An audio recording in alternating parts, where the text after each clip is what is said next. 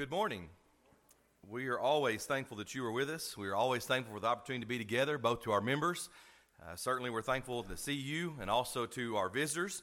We're thankful that you've come our way. We have some who are uh, not quite visitors, but are family that we don't see quite as often as we'd like. We're thankful to see you and other who, others who are visiting for the first time. And we're just grateful for the opportunity to be together and thankful for the chance to encourage ourselves uh, both in this time of worship and in Bible study, and also in the time of fellowship that we get to spend around our services. And as we've said, and just tried to emphasize uh, multiple times, that we will be meeting again at, at 1.30 this afternoon uh, to worship again, to have a period of singing and a period of Bible study.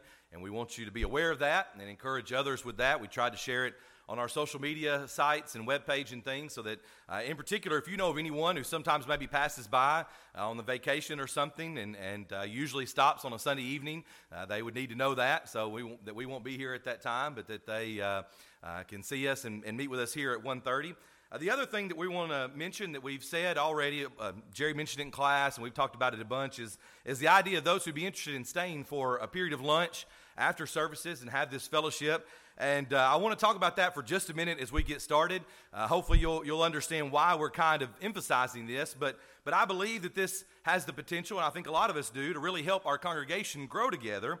Uh, if you're interested in being able to stay, but there's also a way that it could be handled where it really kind of hurts the congregation. And here's how we can kind of avoid that when we have services this afternoon and or have services are concluded in just a moment if you want to stay we want you to be able to stay uh, we're not going to take roll we're not going to give demerits if you don't stay for lunch by any means we understand if uh, my family, for some reason, maybe we've been out of town all day on a Saturday and don't get home till 10 or 11 o'clock at night, and it's going to be hard to get food together. You know, maybe a time that we don't stay, and that would go the same for your family or, or for ours or anybody. You're welcome to run out and uh, grab some lunch and come back at 1.30. And in fact, our family, last Sunday, we hosted the teen singing here. Our family ran out to El Metate up there by Walmart, and we weren't hurrying. We kind of pulled out, uh, finished eating lunch at about 1.15 on the nose. We were just kind of checking the clock. We were back by 1.30. It worked out just perfect. And so you can do that. You're also welcome, if you don't have time to, to fix food, kind of like we do sometimes for a potluck, by all means, run up the road to Burger King or Wendy's or somewhere like that and, and pick something up and bring it back and, and sit and eat and fellowship with us. That's kind of the goal of this. Uh, if you're interested in the Braves or sports, you can sit and talk to Don and I. If, if you've never heard a good Travis Friedel story, Travis will probably tell stories if you want to sit and visit with him. I don't know if Mary Robertson will always stay, but she does some good political impersonations if you ever want to hear any of those. So uh, we, we kind of have a good time. We, a lot of us really enjoy laughing and sharing in that, so you're welcome to. But if you do stay, we simply ask that you bring enough food for your family. Uh, you know, one thing that we've, some folks have mentioned is that we do themes like a, a soup day or something particular, but that usually means that, that somebody has to be in charge of that. And if we don't know if you're going to stay or you don't decide until maybe Saturday night, then, then it can get really confusing uh, come Sunday afternoon. So, as you kind of, kind of see here, just as a note of suggestion, uh, maybe your family brings some type of meat, one or two sides or vegetables, a dessert, and drinks just enough to cover your family. Now, we might also suggest that you bring enough for your family plus one. Now, that gives us a couple of things, a couple of benefits. Number one, we don't have to worry about not having enough food for those who stay, period. But two, it also gives us an opportunity to maybe help feed some of our elderly and widows and widowers who might be interested in staying for fellowship. I think, for instance, most of us would agree that we don't want some of our dear older ladies to have to worry about fixing a bunch of dishes and bringing them with them and trying to get here on Sunday. Well, we can show that, we can prove that by maybe providing a little bit extra so that there are no questions asked and some of our widows and widowers can stay and enjoy the fellowship with us. Think about it this way. If for some reason every person here leaves and goes to lunch but the Danleys, but we brought enough for our family, then there's no problem, right?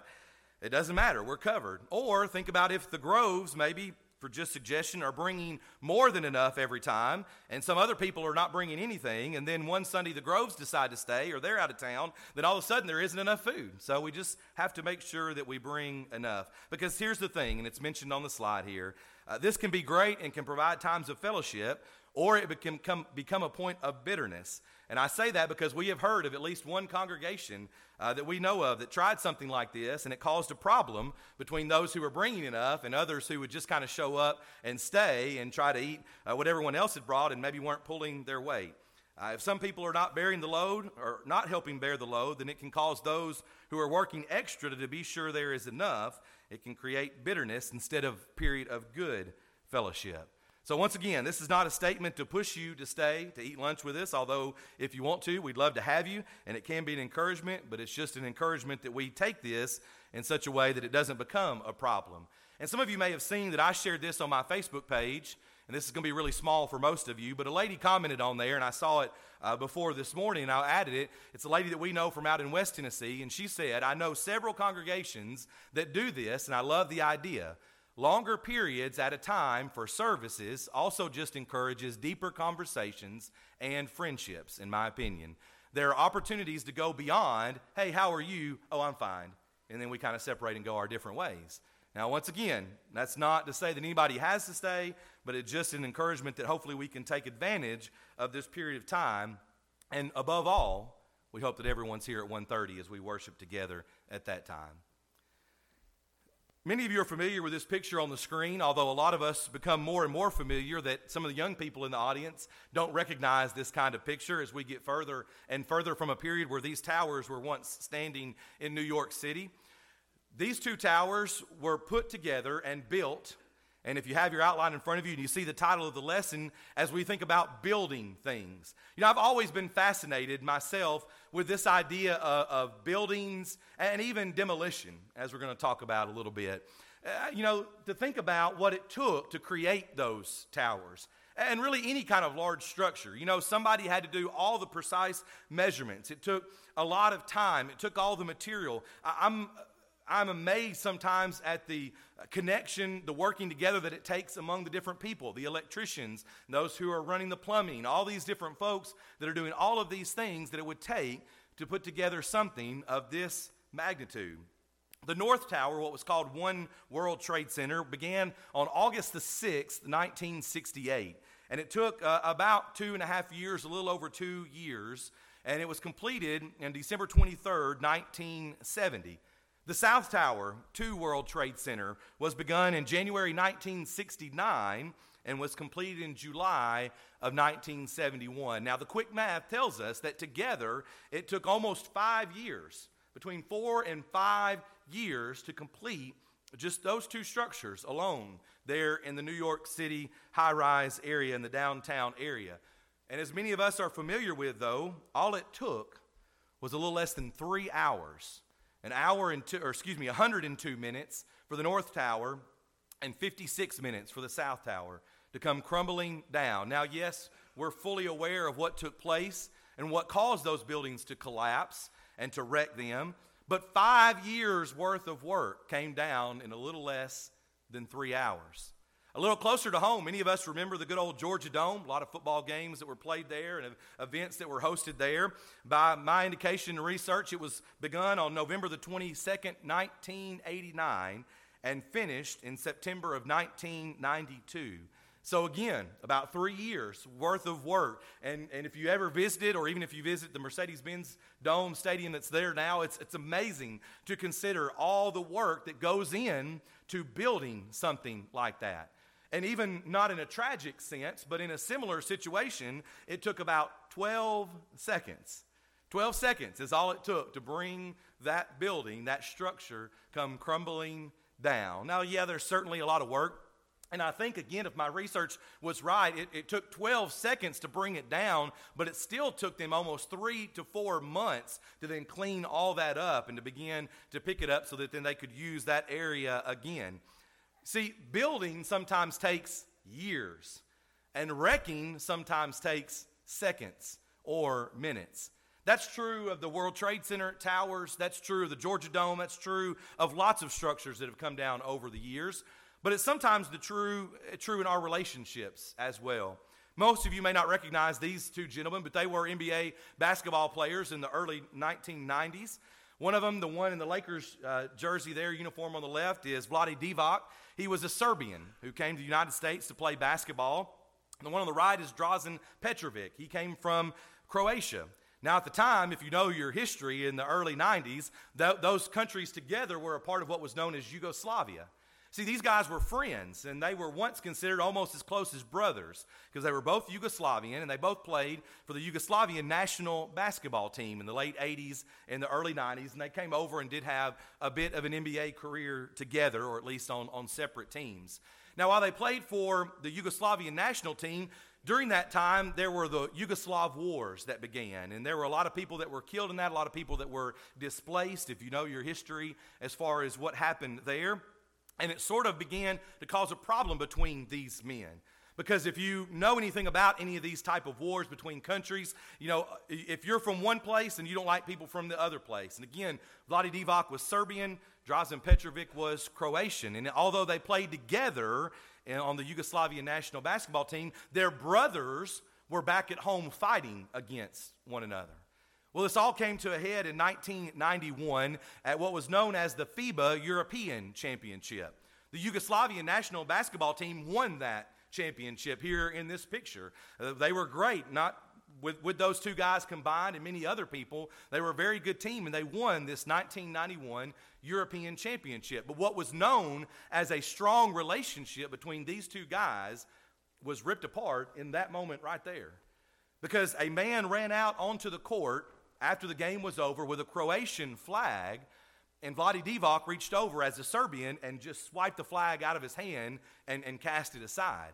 See, he was upset because of the problem between their countries and their families, and this person bringing a Croatian flag out as the Yugoslavian team was winning this championship, and him doing that caused a problem between these two guys.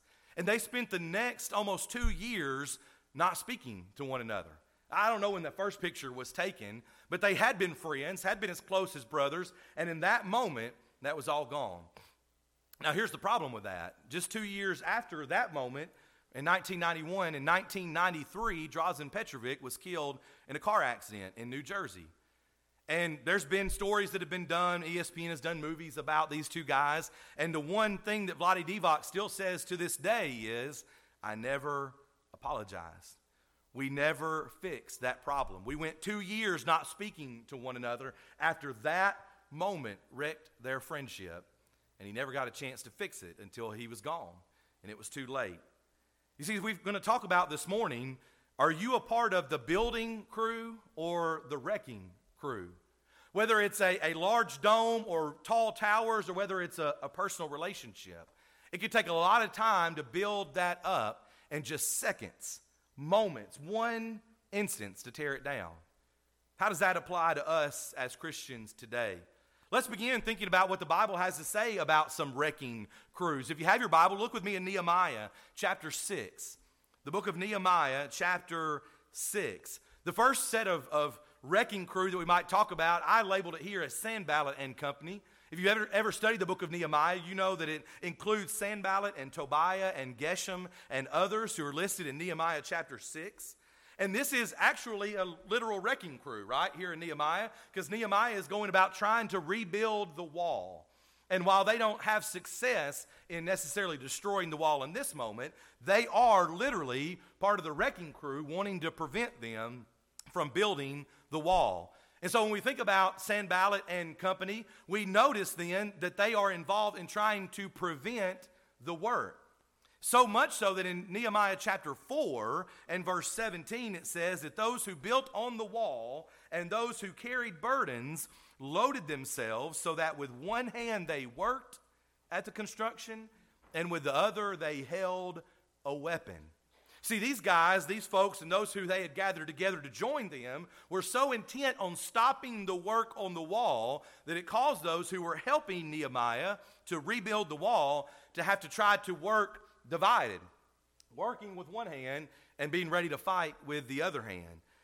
The rest of chapter 4 details some of the things that they would go through and how they were trying to work and how others were trying to protect and how they would sometimes rotate that. And then we get to chapter 6 and we see that they are still trying to bring Nehemiah away from the work. They're a part of the literal, physical wrecking crew, but they're not the only ones. We go forward to the New Testament, 1 Timothy.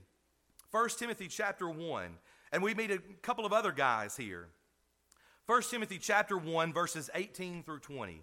1 Timothy 1, 18 through 20. I'm going to challenge your spelling this morning as you're trying to jot down those notes.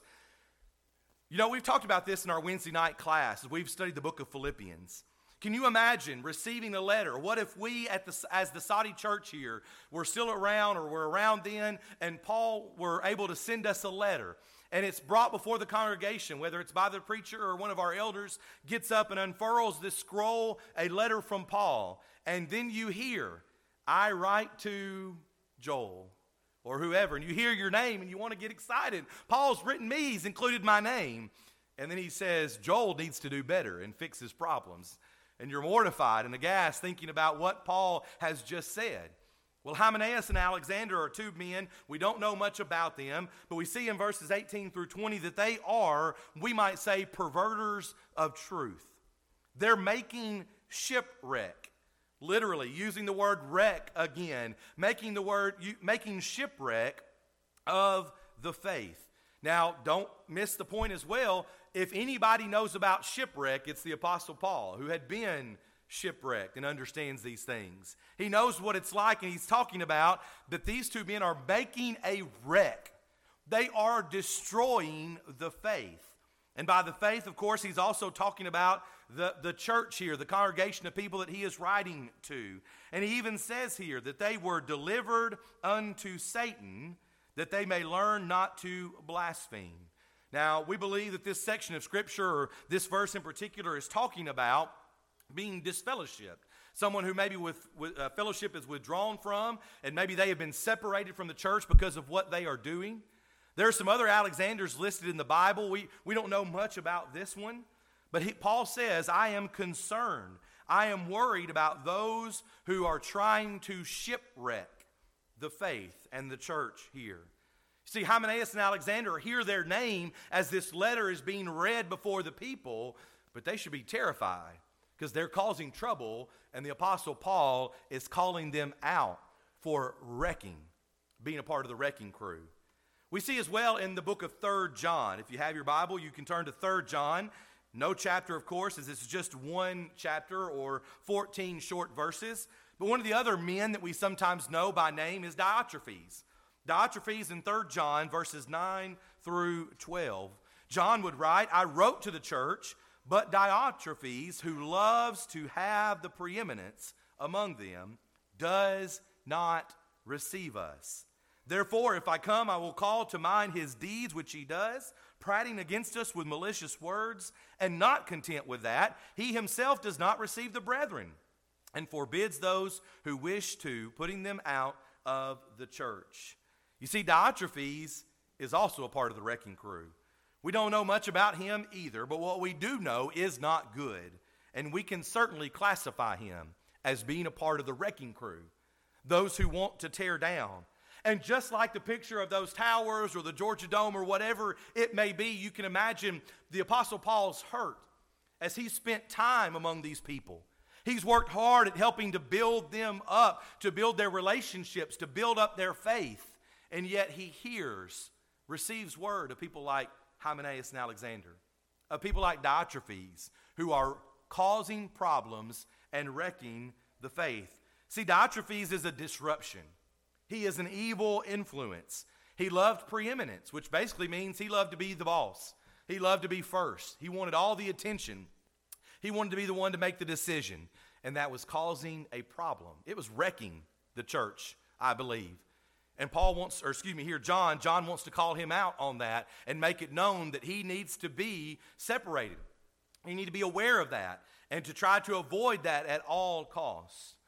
These folks, all the ones who were listed, even going back to Sanballat and his crew of people in Nehemiah, all of these folks had earned a name, and their name was wrecking. Their name was causing trouble and creating problems, and they got called out for it. And as we said, even about the book of Philippians, or excuse me, Philemon on Wednesday night, we don't know the end result. Does Paul call them down for what they're doing and they fix it? Do they continue on? Certainly, Diotrephes is a problem, and it seems like he has problems with others too, not just Paul, but they are truly a part of the wrecking crew. Now, Before we go on to talk about building, let me ask you a question. How can we be a part of the wrecking crew today? What is it that we could partake in that might cause a problem? You know, most of you, myself included, anyone probably over the age of a teenager, would not have guessed two years ago that things like masks and vaccines and other things would cause a problem among Christians, but it has. What about complaining about the service times and when we're going to meet and what the elders decide to do? What about gossiping amongst one another of what you hear about others or what you think you know and you need to tell? What about complaining in general? If we're not careful, all of these things can cause us to be a part of the wrecking crew. And you see, I, I, firmly believe as I look around this room and we could all look at each other that no one, no one comes intent sometimes on, on wrecking this congregation or causing problems, but we get caught up in what we believe to be the best. Maybe we get caught up sometimes even in a little bit of preeminence like Diotrephes, and we cause a problem. And next thing you know, we're dividing and we're wrecking the good things that are going on as a part of our congregation. What is it that we could be involved in? Well, there's a long list, a lot longer than what I mentioned, that we should be on guard about to be sure that we do not join the likes of these folks that we've already talked about. But of course, on the other side of the coin, there's the building crew. If you have your Bible, let's look at Romans chapter 14. Romans chapter 14 and verse number 19. I put Paul here because, of course, he's writing to those in Rome. We could might include the Romans, the Roman church in this, but, but Romans chapter 14 and verse 19. Paul would write and encourage them. He would say, Therefore, let us pursue the things which make for peace and the things by which one may edify another. That's the New King James. Probably the best to, to talk about building up would be if you have an English Standard Version. In front of you, it may use the word building up. But let us pursue those things which make for peace and the things by which one may build one another up. Is that what we are seeking after? The encouragement from Paul is that we have a choice. We can be a part of the building crew or we can be a part of the wrecking crew. And we have a choice.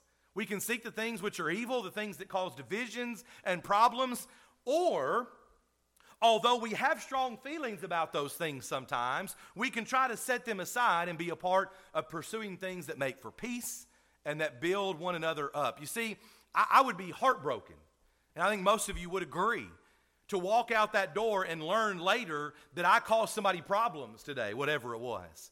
Now, not necessarily from the preaching or the preaching of the truth, but if I said something that hurt somebody's feelings, if somebody thought I was gossiping, it would, it would tear me apart to think that I had done something to discourage someone else. I think most of us feel that way most of the time, but we have to try to practice what Paul has encouraged these Roman brethren with here. Also, we think about the Thessalonians. 1 Thessalonians chapter 5. 1 Thessalonians chapter 5. Once again, if you have an English Standard Version, it's probably going to render a little better for what we're talking about here. But 1 Thessalonians chapter 5 and verse 11, Paul would write here again and encourage them and say, Therefore, comfort each other and edify, or build one another up, just as you also are doing. You see, these Thessalonians were good at it. They were practicing building one another up. He says you're doing that, but he continues to encourage them, and we're going to come to this in just a moment. But he continues to encourage them, if you read the beginning of that, chapter 5, I mean, about being concerned about the day of the Lord, being on guard, being ready, being prepared, not being slothful and waiting and not concerned about it. But if you are prepared, therefore, comfort one another, and build one another up with these things. Be a part of the building crew, those who are encouraging other people. That we all are able to leave, whether we stay or for lunch or not, or whatever it is. Our interaction today is positive. And then we take that and we share that with the world. What is it today? Again, I ask you before we move on, what is it today that you could do not just this day, this moment, but going forward. What is it that you could do to help be a part of the building crew? We know this congregation is great at the cards and the calls and the visits. We try to always remind ourselves to do those things, and many of you are great at that. what about attending all the services of the church? Not just being here at 9:30 or 10:30 or 1:30, but Wednesday night if you can. You know, part of our change to 1:30 has been because some of our folks aren't able to get out at night in the dark, and so we understand that, and our numbers sometimes drop down lower on Wednesday nights. Some of our older folks, that's the first thing they'll say to me, or certainly the last thing as they're leaving. We know we won't get to see you on Wednesday night. I understand. We, we know that. We want you to be safe and protect yourself as best you can in that way.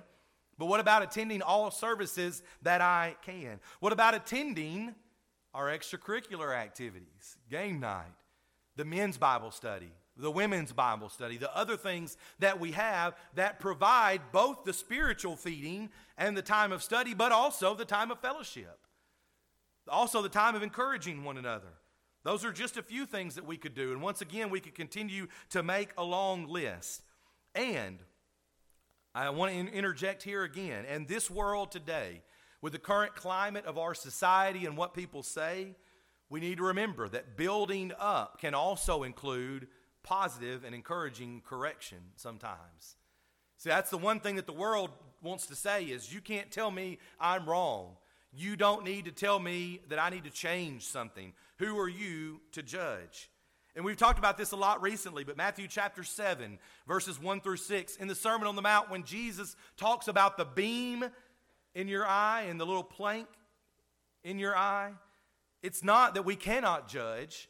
It doesn't mean that you're not allowed to tell someone else maybe that they need to change something if they're living a sinful lifestyle, but that you do the proper judging, the proper and loving judging, which is to make sure that the beam is out of your eye and then you can help someone with their issues. None of us claiming to be perfect, none of us claiming that we ha- all have it figured out, but all of us encouraging one another, building one another up by being able to say, hey, I think this might need to change, or I think this needs to be better, or I think you might need to take a look at this. Which leads us to our last point. Why be a part of the building crew? Why encourage others to do what's right? And the answer is found in Hebrews chapter 3. Hebrews chapter 3 and verse number 13. And as I said a moment ago, it even comes uh, further from what we were talking about in, in Romans and in uh, the encouragement to the Thessalonians there. But Hebrews chapter 3 and verse number 13. Why should we be a part of the building crew? Well, he's talking here about hardness. Now, if you have your notes in front of you, you'll notice there are one too many blanks for the word hardness. I told you that I was going to challenge your spelling this morning, and that's because I was trying to get bonus points with Dr. Don. But that's because if we want to avoid, if we want to avoid being a part of the wrecking crew, then we need to avoid spiritual arteriosclerosis. And see, I can't even say it. I knew that would happen, right? We need to avoid the hardening of our hearts. You mean with plaque buildup? I mean, you mean with too many double stuffed Oreos or too much sugar? Uh, that's what we need to avoid? Well, maybe in a sense. But what about spiritual hardening? You see, in Hebrews chapter 3, the, the Hebrew writer has just given an encouragement, even going back up into verse number 7, back to the children of Israel. I mean, that was the one place they were going to go for an illustration, right? The, these writers are going to go back to the Jews, the children of Israel. And he's saying that when they were in the wilderness, Everything they could want was provided for them. God cared for them, yet they continued to complain and fuss and whine about things. And so then he comes out of that section and begins in verse number 12 by saying, Beware, beware, brethren, lest there be in any of you an evil heart of unbelief in departing from the living God. But but on the other hand, exhort one another daily, while it is called today, lest any of you be hardened through the deceitfulness of sin. You see, we have to avoid hardening of our spiritual life. Have you ever seen anybody fall away? You know, we use that phrase, right? We say, oh, this person has fallen away. I might even say it in a minute in the invitation, just out of habit. But if you have fallen away, what does that mean? What does that look like? Have you ever seen anybody fall away? It's obviously not the literal falling backwards of sort, right? But what does that mean? Or how does it happen? Well, let me suggest to our point here, it doesn't happen overnight, right? It doesn't happen with the first double stuff Oreo. It doesn't happen with the first bit of food that you don't need to eat, that the hardening of your arteries is too much. It happens over time. Do you know anyone who has fallen away And what did that look like? Did it look like that they didn't come at 6 o'clock or now 1.30? And then they didn't come at 9.30? Then they didn't come at 10.30 anymore. They used to come to game night, but they, they stopped coming to game night too. And then it goes by six months, 10 months, a year, three years, and maybe then you run into them in the grocery store or in the ballpark. That's what falling away looks like. It's not always immediate. I, I, think about those pictures of those buildings. Yes, the, the Georgia Dome came down in 12 seconds. Sometimes it can be very quick, other times it can be very slow and methodical, that it just builds up over time. We become hardened. Why is it that we need to be a part of the building crew? Why is it that we need to be concerned about these things? It's so that you and I, both together, don't become hardened to a point where then we don't feel anything and we just kind of give up and we fall away. So, as we think about it here, to conclude this lesson, let me ask you which crew then are you on? You see, we talk a lot in our sermons and especially in the invitation about the two choices that we have. On the day of judgment, you'll either receive and hear the words that you'll go into eternal life or eternal punishment. And the same is kind of true. We like to find a gray area, but right now we're either on one side or the other. We're a part of the building crew or the wrecking crew. And with that being said, let me make one more plug for our Wednesday night class. Uh, this Wednesday night, Charles will be uh, doing something a little different as we have our uh, service before Thanksgiving. We'll be out of town, our family will, visiting family for Thanksgiving. But December 1st, I believe it is, we'll begin a new class on Wednesday nights talking about a book called Church Reset. The idea behind it is kind of that we need to abandon consumerism. You mean don't buy things? No, I mean people that come to the building, they sit in the pews, and they're the consumers. Right? They just take in everything. It's about what we can do for you. And, and if service is good enough for you, you consume service in the church. We need to avoid consumerism and we need to rediscover community, building up, encouraging one another. And real quick here before the lesson is yours, our title of our lesson, while it's still biblical, actually comes from a poem that I'd like to share with you. And if you have your, your Bibles or notes, you may want to put those up. You can get your psalm book out if you want to use uh, one of those in our invitation song in just a moment. But our title actually comes from a poem of unknown origin, as best I can tell. I'd like to share that with you as we conclude today. Ten little Christians standing in line. One disliked the preacher. Imagine that. One disliked the preacher. Then there were nine. Nine little Christians stayed up very late. One overslept Sunday. Then there were eight. Eight little Christians on their way to heaven. One took the low road, and then there were seven. Seven little Christians uh, chirping like chicks. One disliked the singing. So then there were six. Six little Christians seemed very much alive. One lost interest. Then there were five. Five little Christians pulling for heaven's shore. One stopped to rest. So then there's only four. Four little Christians, each busy as a bee.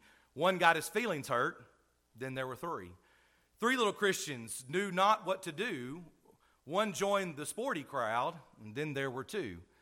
Two little Christians, our rhyme is nearly done, differed with each other, and then there was one. One little Christian can't do much, tis true, brought his friend to Bible study, and then there were two. Two earnest Christians, each won one more, that doubled the number, and then there were four. Four sincere Christians worked early and late, each won another, then there were eight eight splendid Christians, if they doubled as before, in just so many Sundays, we'd have 1,024. In this little jingle, there is a lesson true. You either belong to the building or the wrecking crew. It's that simple in a lot of ways. We can do our best to encourage one another and build one another up, or sometimes, even by doing nothing, we tear one another down. So, which crew are you a part of this day? You see, to be a part of the building crew, you need to be a part of the family of God. And as we extend heaven's invitation and are about to sing this song of invitation, that's through its words we might encourage you. Maybe you were here this morning and you need to become a child of God. You need to be baptized for the remission of your sins so that the Lord can add you to His church. We would gladly do that this day, but we would also gladly study with you this day to help you understand what the Bible has to say about becoming a Christian, being added to the church, and being faithful unto death, because that's what comes next, is remaining faithful. But yes, many of us, as we get caught up in life, struggle, and we so called fall away, or we're not faithful any longer. Sin enters our life, we're separated from God. We're thankful for the opportunity to encourage you as well, if you are in that category as a Christian who needs to come back to Him. There's no better place than with the family of God as we're gathered here to make a change, to either become a Christian or come back to Him, even now as we stand together and as we sing.